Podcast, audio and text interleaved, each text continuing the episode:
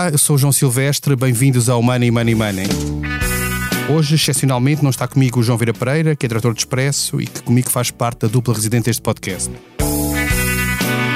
Nos últimos tempos, os portugueses têm acompanhado com preocupação a escalada dos números da pandemia, que nesta nova vaga têm somado muitas centenas de infectados todos os dias. Mas há uma outra curva que deve merecer igual preocupação: a dívida pública. Tinha começado a descer-se, só que com a chegada da pandemia tudo se complicou para chegar ao final do ano perto dos 130% do PIB. O terceiro nível mais alto da zona euro, só abaixo da Grécia, que já anda acima dos 200%, e da Itália. A boa notícia é que, apesar deste nível de dívida, Portugal paga muito menos em juros do que pagava há uns anos com uma dívida mais baixa. O segredo são as taxas de juros que, embora tenham subido já dos mínimos históricos, estão ainda demasiado baixas. Tudo porque o Banco Central Europeu mantém uma política de expansionista que ajuda a que estas taxas de juros se mantenham baixas e para países como Portugal é uma ajuda bastante importante. A questão a saber agora é quando é que isto vai acabar. Ou, por outras palavras, o que acontece quando os juros começarem novamente a subir. Para a nossa conversa hoje, temos connosco alguém que conhece bem o que é gerir uma montanha de dívida pública num contexto bastante adverso. João Moreira Rato, hoje chairman do Banco CTT, foi presidente do IGCP, que é a agência que gera dívida pública portuguesa nos anos da Troika, e que, aliás, conduziu Portugal no regresso aos mercados em janeiro de 2013. Olá, João, bem-vindo ao Money Money Money. Obrigado, João. Obrigado pelo convite. Money Money Money tem o patrocínio do BPI, o Banco Oficial das Seleções. Banco BPI, Grupo CaixaBank. Bem, eu começava exatamente por esta comparação. O João esteve naquilo que foi os anos da Troika, Portugal esteve fora dos mercados, teve com financiamento da Troika, depois conseguiu re regressar no início de 2013 com uma primeira emissão de dívida, de obrigações, nomeadamente comparando estes dois momentos, como é, que, como é que vê aquilo que se vive hoje? Ou seja, a dívida está muito alta, é um facto, mas o BCE mantém uma política que é bastante favorável aos países todos, nomeadamente a Portugal, que tem a dívida que tem, mas começa a haver alguns sinais de que pode começar a, sub, a travar esta política e os juros já estão a subir ligeiramente, fala-se muito de inflação. Há riscos, de facto, neste momento, de gerir eh, a dívida pública neste contexto? Há, há, há sempre riscos quando se tem uma dívida em porcentagem do PIB tão elevada como Portugal tem. Portugal, com a, com a, com a porcentagem do, do, do, PIB que tem em dívida, tem que sempre preocupar. E eh, mais importante do que, do, do, do que isso também, eh, e, e, ou igualmente importante, é o facto de a estrutura de reembolsos ser também muito pesada. Ou seja, o que é, que é a estrutura de reembolsos? É quanto da dívida se tem de eh, reembolsar todos os anos. É? Ou seja, quais são as nossas obrigações de repagar essa dívida anualmente.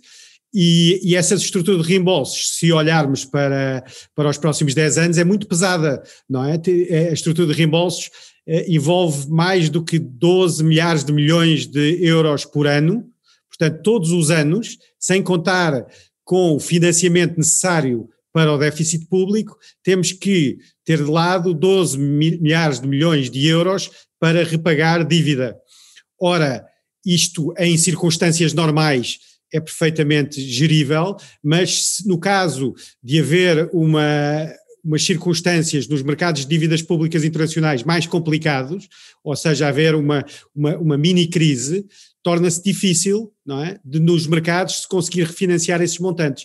Daí a importância de espalhar os reembolsos ao longo do tempo e daí a importância de emitir dívida a prazos mais longos. E se comparando, por exemplo, as dificuldades que alguém que está a gerir a dívida pública hoje, e que é a Cristina Cassalinho, que já trabalhou, trabalhou consigo na altura há uns anos, as dificuldades são completamente diferentes.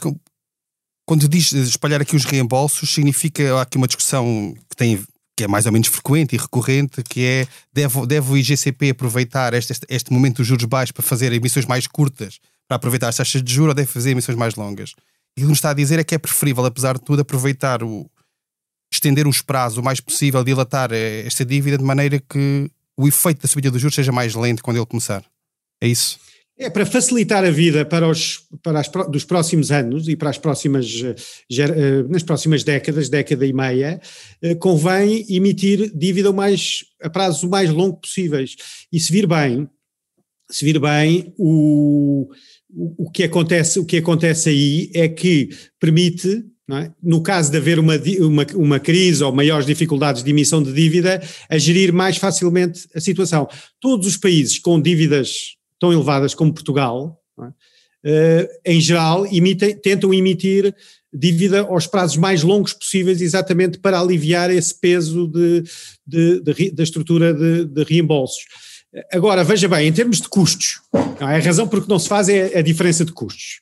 Uh, Portugal emitiu 30 anos à volta de 1%. É? Portugal emite um, a 10 anos à volta de 35 basis points, ou seja, 0,35%. Estamos a falar de 0,65% de custo a mais por ano. É? Se formos ver isso, se formos ver, eh, eh, se arredondarmos as coisas, isso dá para emissões de 3 milhares de milhões à volta de 20 e poucos milhões por ano. É? Esses 20 e poucos milhões por ano são, na, de certa forma, um, um, seguro é? para pagar no futuro, porque estando a, estrutura de reembolsos espalhada, é? primeiro estamos mais protegidos em relação às flutuações de taxas no futuro, mas também em, em, em relação ao risco de refinanciamento, ou seja, o risco de não conseguirmos uh, pagar eh, todo esse, esse montante num dado ano, não é? Repagar esse montante todo num dado ano. Portanto, veja bem, estamos a falar, e só para, só para quantificar, no fundo, eh, resumindo e quantificando, estamos a falar eh, para 3 milhares de milhões de, de, de dívidas de, 20, de alguma, alguma coisa com 20 milhões por ano, se, se falássemos de 6 mil milhões de emissões, estamos a falar qualquer coisa como 40 e tal e poucos milhões por, uh, milhões por ano. E quando nós, quando nós olhamos, de facto, aquilo, aquilo, aquilo que está a dizer é que, no, no fundo, há uma margem ainda bastante razoável para que os juros subam e que Portugal, estando com essa, com essa taxa muito baixa, consiga, consiga estar mais ou menos protegido para aquilo que é a subida dos juros. Mas há, há um nível de, taxa, de taxas de juros ou de yields da dívida que se torne realmente preocupante e que ponha em causa a sustentabilidade da dívida. Qual é esse Sim, nível? Eu, eu, voltando atrás, só para. Eu estou a tentar uh, quantificar um bocadinho estes efeitos. Uh, imagine que agora financia-se a, a, a 30 anos a 1%, não é? E em vez de se financiar a 0,35 a 10 anos. Imagino que daqui a 10 anos as taxas estão a 3. Já compensou a, a opção, não é? Uh, vai, o que é que vai fazer? Vai pegar nos 10 anos, repagá-lo e refinanciá-lo a 3. Já é mais caro do que emitir a 30 anos a 1. Exato. Mas, mas, mas há algum, em termos de sustentabilidade da dívida, e hoje em dia mesmo a economia voltou a crescer e, portanto, há um crescimento económico, não houve ano passado porque houve uma recessão, mas com este juro muito baixo e com o crescimento económico, há aquele efeito de bola de neve que é, que é, que é favorável. Qual é o ponto, é possível saber qual é um ponto de dívida, de taxa de juros em que a dívida começa a tornar-se perigosamente insustentável? É possível definir isso? A, a, a, primeira, a primeira questão é se, quando chegarmos a um dado ano, temos um montante maior do que o, o que conseguimos refinanciar. É muito difícil dar uma taxa de juro, um número mágico eh, que corresponda a isso, porque vai depender muito das circunstâncias de mercado da altura. Não é? Uh, depende de onde tiverem, onde tiverem as taxas de juro de, de, por exemplo, em dólares ou em euros, eh, a taxa de juro do, do, do, do um, é, é, que imita a Alemanha, uh, portanto é muito difícil dar um número mágico. É? é? muito difícil dar um número mágico. Agora, o que pode acontecer facilmente é chegar-se a um período em que eh, se, cria, se entra num círculo vicioso em que as taxas começam a subir, começa-se a criar no investidor, nos investidores a impressão de que o montante que temos para refinanciar não vamos conseguir fazer, e então aí as taxas disparam fora de controle exatamente qual é esse ponto é muito difícil de lhe dizer, de lhe dizer. é um bocadinho, é, é, um bocadinho como, mas tem que ver isso um bocadinho como a questão dos terremotos, não é? Eh, as, as, as, plata, as, plata, as placas tectónicas estão num equilíbrio até que a certa altura, quando é, é, acontece alguma coisa, que esse desequilíbrio desaparece e depois é, é impossível de, de, de adivinhar. Há um descontrole, entra-se num círculo vicioso. E o problema aí é esse: o problema aí é se estamos numa, numa situação em que os, os, uh, os investidores acreditam que nós vamos ter dificuldade em financiar-nos durante esse ano, muito rapidamente as taxas disparam uh, para valores muito elevados. E a profecia autorrealiza-se, é, no fundo. E a, e a profecia autorrealiza-se. Nesse aspecto, o papel do BCE vai ser determinante nestes anos que, que virão pela frente Qual é a sua expectativa em relação àquilo que será a política do BCE? Ela vai, vai mesmo. Tem havido declarações nesse sentido de, de, de, dos responsáveis do BCE a reforçar que vai manter a política durante uma série de tempo, quando for necessário. Mas está, está na sua opinião, vai, vai mesmo aguentar o tempo suficiente para evitar que um cenário desse tipo que, que refere seja possível? Sim, é porque é, é, é, verdade que quando estamos num, num círculo virtuoso, é? em geral, achamos que esse círculo virtuoso vai durar para sempre, não é? E, e, facilmente entramos depois uh, num, num círculo eh, vicioso e, e, sem quase perceber uh, como, não é? É, é, é? Daí a analogia, mais uma vez, com, com o terremoto. Em relação ao BCE, uh, a, a, situação que temos agora, em relação às, às, às elevadas dívidas públicas em alguns países europeus, é, é, é, é parecida com o que tivemos no, no, em, no fundo em 2012, ou seja, há países muito grandes que são muito importantes para a Europa, que têm muita dívida pública. Eh, em 2012 era o caso de Itália e agora, além de Itália, também temos França. De alguma forma, de alguma forma, estes países é, terem uma dívida pública tão elevada eh, dá-nos algumas garantias de que o BCE vai querer tentar manter uma política acomodatícia de forma a não desequilibrar eh, o, equilíbrio, não desequilibrar nenhum dos grandes países europeus. Agora, é uma decisão que não depende de nós, que está fora do nosso controle e, e, e em que nós, em que, em, enquanto tivermos muita dívida sobre em, em, em percentagem do PIB, vamos estar sempre dependentes eh, do que pode acontecer com terceiros. Agora, é verdade que estamos numa situação, a saída, a saída do, desta crise do Covid, em que não só a Itália, mas também a França têm dívidas públicas sobre o PIB muito elevadas e provavelmente, hum, nesse sentido, o Banco Central Europeu vai querer manter um certo equilíbrio eh, no financiamento destas dívidas, de forma a que não haja outra vez o, o, fenómeno, que não se dê outra vez um fenómeno como aconteceu em 2011, em que se punha em causa um, a coesão do euro, não é? Do euro em si como, eh, e o futuro do, da, da, própria moeda. E como é que tem visto o facto de alguns responsáveis europeus, nomeadamente alemães, mas não só, quer do Bundesbank, quer ministros das finanças ou ex-ministros das finanças alemães, já dar um sinal de que se calhar é a altura de começar novamente a repensar a política do BCE e retirar estes estímulos extraordinários e também do lado orçamental voltar a impor regras, quer de déficit, quer de dívida. Acha que isto é um sinal político de que o ambiente pode mudar em breve ou para já é só discurso político sem consequências? Eu, eu penso que do lado orçamental eh, é mais consequente do que provavelmente do lado monetário. Porque do lado monetário é mais difícil uh, agora deixar este equilíbrio sem desequilibrar de alguma forma os mercados financeiros na Europa. É? E eu penso que para todos, neste momento, é importante fortalecer não só a posição internacional do euro, é? como, como, eh, tentar continuar, ou pelo menos ou começar, segundo uns, continuar segundo outros, a construção do mercado financeiro pan-europeu, não é? De, de, de, toda. Portanto, nesse sentido, a política monetária está mais condicionada. A política orçamental já não tanto. E, portanto, eu acho que no, do, no o, o, falarem-se outra vez de regras orçamentais. Eh, é, é, é, é, muito provável, a partir, quanto a mim, na minha opinião, a partir do, do, do próximo, do próximo ano, mal a situação uh, do, de pandémica melhor. E, e, acho que, e acho que, do ponto de vista orçamental, de alguma forma, nós estamos numa melhor posição do que estávamos uh, antes da, da crise anterior porque antes da crise anterior, se bem se lembra, em 2011 tivemos déficits orçamentais recordes, não é? Enquanto agora aqui, eh, mesmo no caso da, da, da, crise pandémica, Portugal foi relativamente mais disciplinado do que outros países europeus, até porque tinha menos margem de manobra. Há quem diga que seja precisamente uma crítica por ser demasiado contido por, por cautelas, eh, precisamente por isso que diz, não é? do excesso de dívida. Exatamente, porque eh, quando se tem muita dívida não se tem muita autonomia. É? Essa é que é a relação entre as duas, entre as duas circunstâncias. Um país com muita dívida tem pouca autonomia.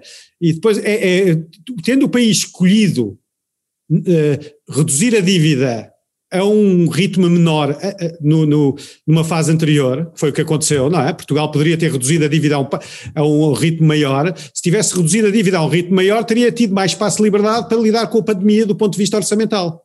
Uma das discussões que se tem hoje em dia, que tem, tem a ver com isto do BCE, é a forma como é que o BCE mesmo depois de, de terminar as compras líquidas mensais de, de, de, dívida ou de ativos, vai, vai desfazer da, daquilo que é a sua carteira de, dívida que tem neste momento. Há quem ache uma situação mais extrema, que deve haver uma espécie de cancelamento dessa dívida, tornando as obrigações perpétuas, por exemplo. Mas há quem ache, ou quem defenda soluções menos extremas, que seria, por exemplo, prolongar uh, os reinvestimentos durante um período longo, que no fundo seria quase equivalente. Como é que, como é que, como é que vê esta discussão? Qual é é a sua posição? Acho que é necessário que isto aconteça? Sim, a questão que se põe aí é, é, é uma questão de, uh, de risco de refinanciamento, não é? Ou seja, se o BCE se o BCE mantiver as suas políticas, vai refinanciando, porque à medida que a dívida vai vencendo, o BCE vai recomprando. Ou seja, se isso não acontecer e houver uma e isso provocar uma crise das dívidas, a tendência é para o BCE voltar a aumentar as compras. Portanto, de alguma forma, essa discussão do, da, dos, dos, de aumento, de, do aumento das maturidades, de reestruturações, é, é quanto a mim, um bocadinho um, inútil, porque isso vai depender, depender principalmente das políticas do BCE na altura em que a dívida vier a, a ser refinanciada. Se a dívida, quando vier a, ser refinanciada, uh, esse refinanciamento, uh, o BCE não tiver lá para comprar e o mercado não tiver lá para comprar, também os investidores no mercado não tiverem lá para comprar, vai haver um incentivo grande para o BCE substituir o mercado outra vez e voltar a aumentar as compras.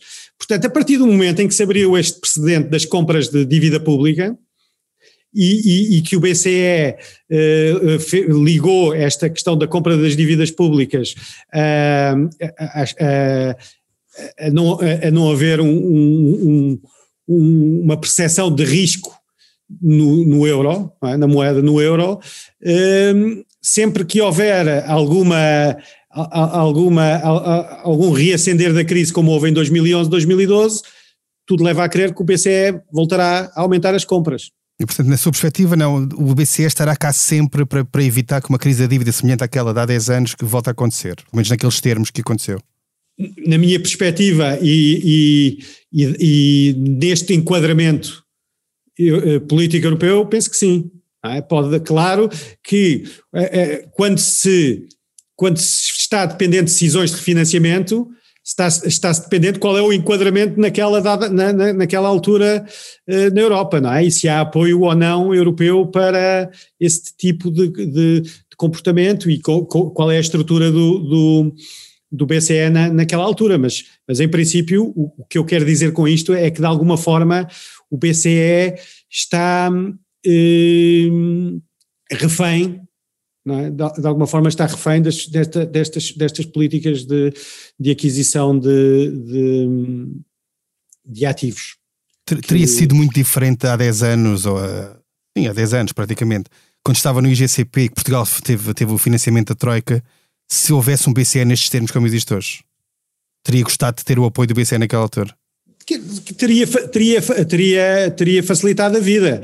O, o, que, o que nos aconteceu em, em em 2012, não é? Em julho de 2012, quando o, o Mário Draghi teve aquele célebre eh, discurso em Londres em que, em que falou do eh, faremos tudo o que seja necessário eh, para manter a, a estabilidade do, do, no euro, aí nessa altura isso, eu não vou mentir que isso nos ajudou, não é? Se bem que uh, o, o, Portugal e a Irlanda já estavam a estabilizar no mercado de dívida antes desse período.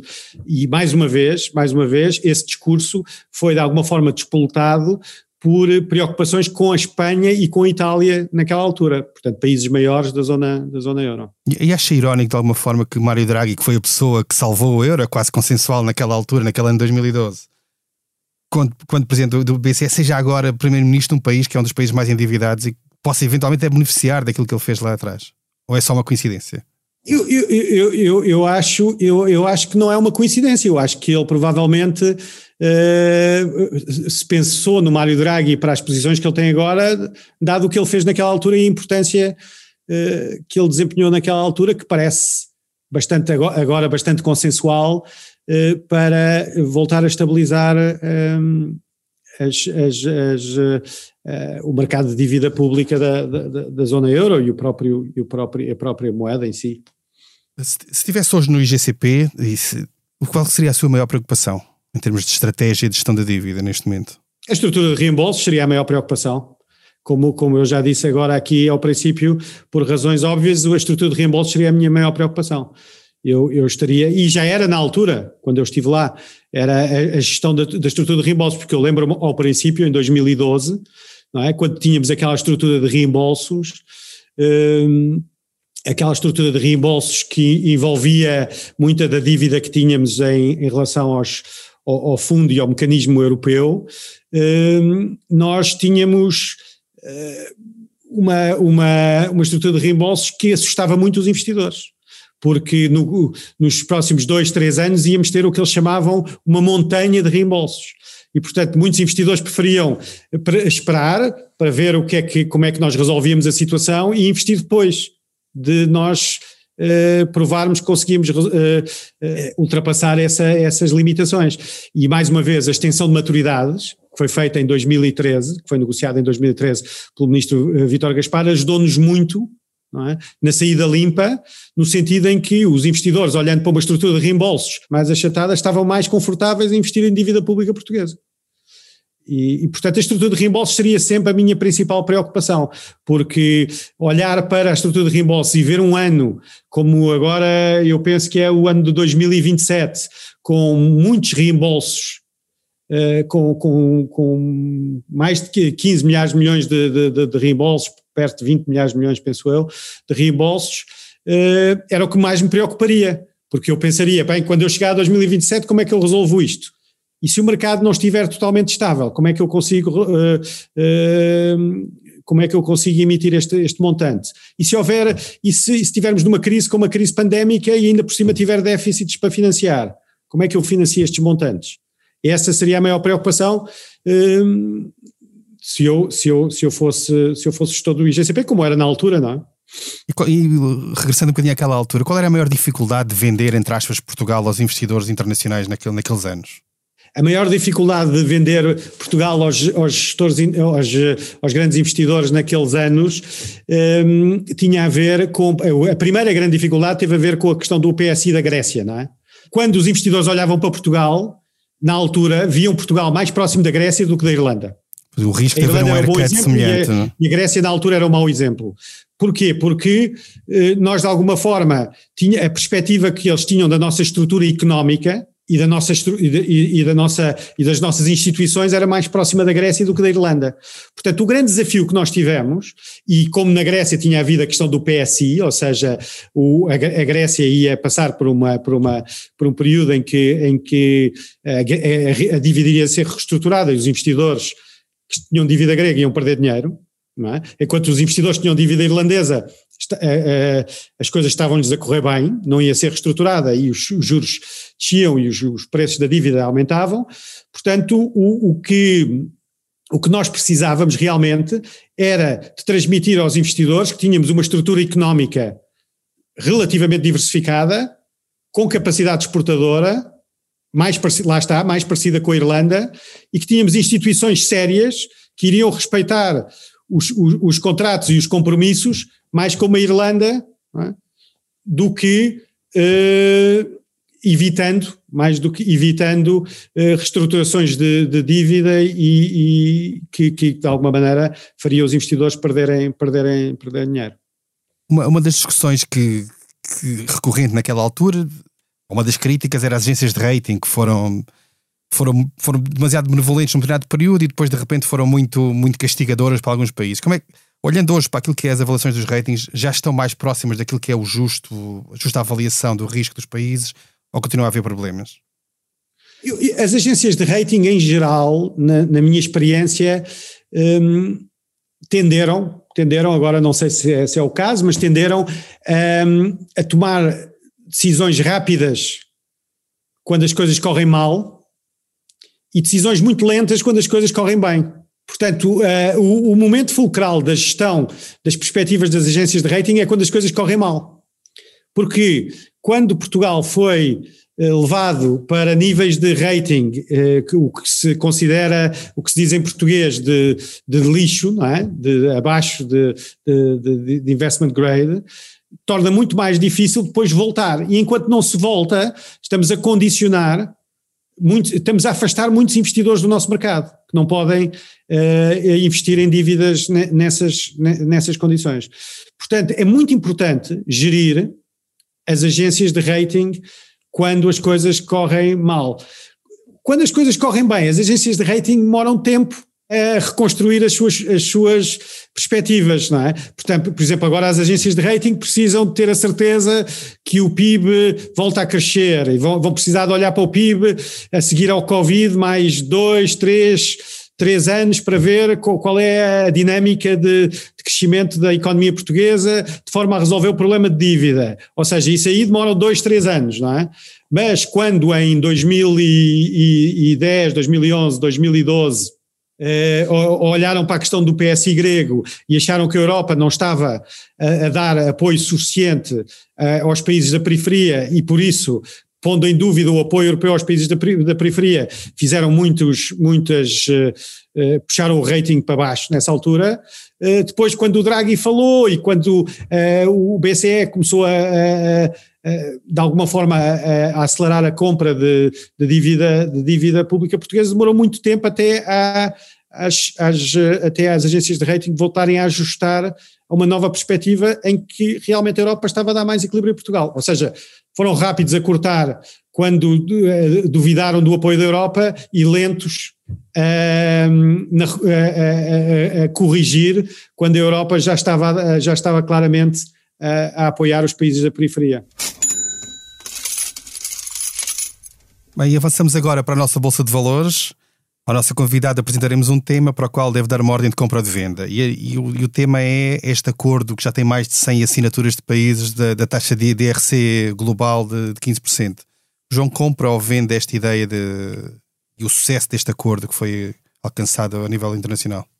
Eu, eu compro, acho que é um. Acho que é um acho que é uma, um passo importante, não é? No, no, de maneira a a, a, de forma a evitar uma certa otimização fiscal internacional que estava a tornar, do ponto de vista da opinião pública global, cada vez mais uh, difícil de, de, de, de entender. E, e, e, e, compro também, porque é trata-se do estabelecimento do mínimo e não de uma taxa fixa, dando ainda alguma eh, liberdade aos vários, aos, vários países soberanos para ajustarem as suas políticas uh, fiscais, como penso que faz sentido isso, isso acontecer. Bem, muito obrigado. Foi o 77 episódio do Money Money Money. A edição esteve a cargo de João Luís Amorim. Não se esqueça, envie-nos questões e sugestões de temas para o e-mail economia.expresso.empresa.pt. Até lá, tome muito bem conta da sua carteira. Money Money Money tem o patrocínio do BPI, o Banco Oficial das Seleções. Banco BPI, Grupo CaixaBank.